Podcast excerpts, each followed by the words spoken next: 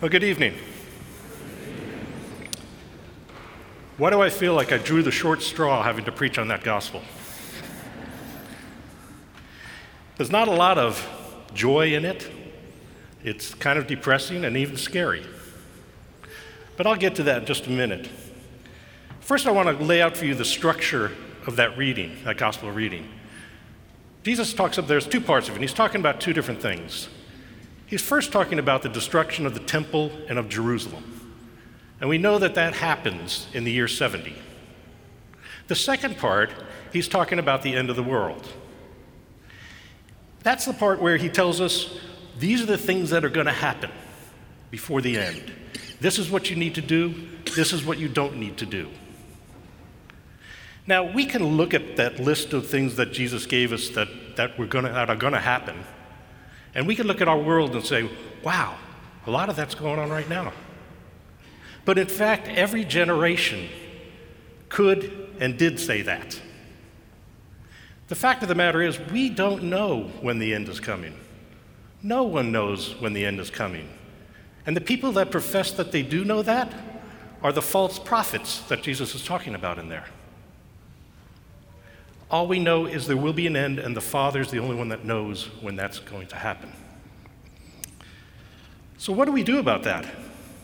Well, first, if we, we look at our world now, and we see a lot of troublesome things, mostly through the news and the media.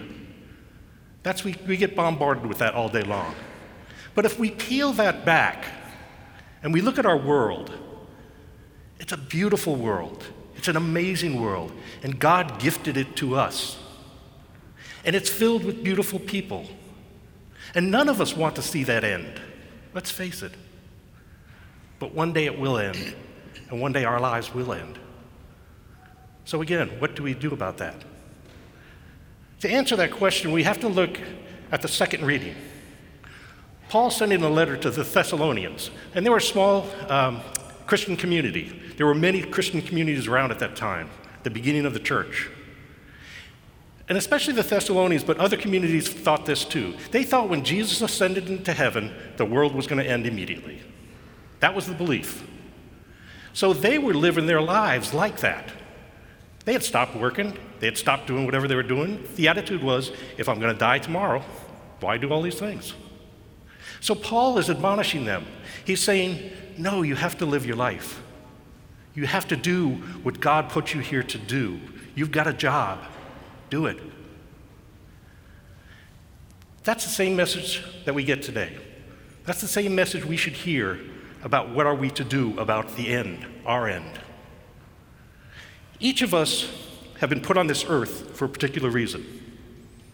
Each of us have been given certain gifts and talents that are unique to us. And all our loving Father asks us to do is to use those gifts and talents to serve one another and to build up His kingdom on earth and to return them to Him with increase. Now, I'd like to talk a little bit about that because sometimes, I, quite often, I run into people, two types. One, they don't know what their gifts and talents are. And number two, if they know what it is, they're not sure how to use that to serve other people. If you fall into either one of those categories, please give me a call. We'll sit down and we'll figure it out together, I promise. So, let me give you a couple of examples of what I'm talking about. I was talking to a uh, group of seniors, high school seniors, one time. And we were talking about our gifts and our talents. And I asked one boy, I said, what, what's, what's your gift? What's your talent? He says, I'm really good at soccer. Great.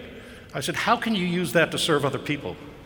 He said, Well, I can play a good game and entertain people. I said, Certainly, that's great. But let's think about this.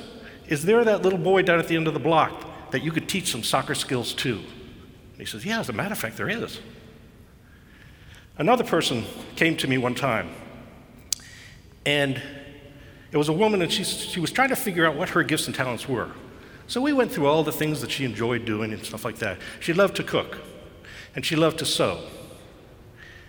So we thought about that. What, how could she do that? So what happened is there was an elderly person that lives on her block, lives alone. So once every couple of weeks, she cooks a meal for her, goes down and sits with her and talks. The other part, she goes around to nursing homes and mends the clothing of the, the patients and talks to them. She's using both her gifts to serve. Finally, the other day, I had a uh, woman come into my office and she said, My parents are down in Naples and they're homebound.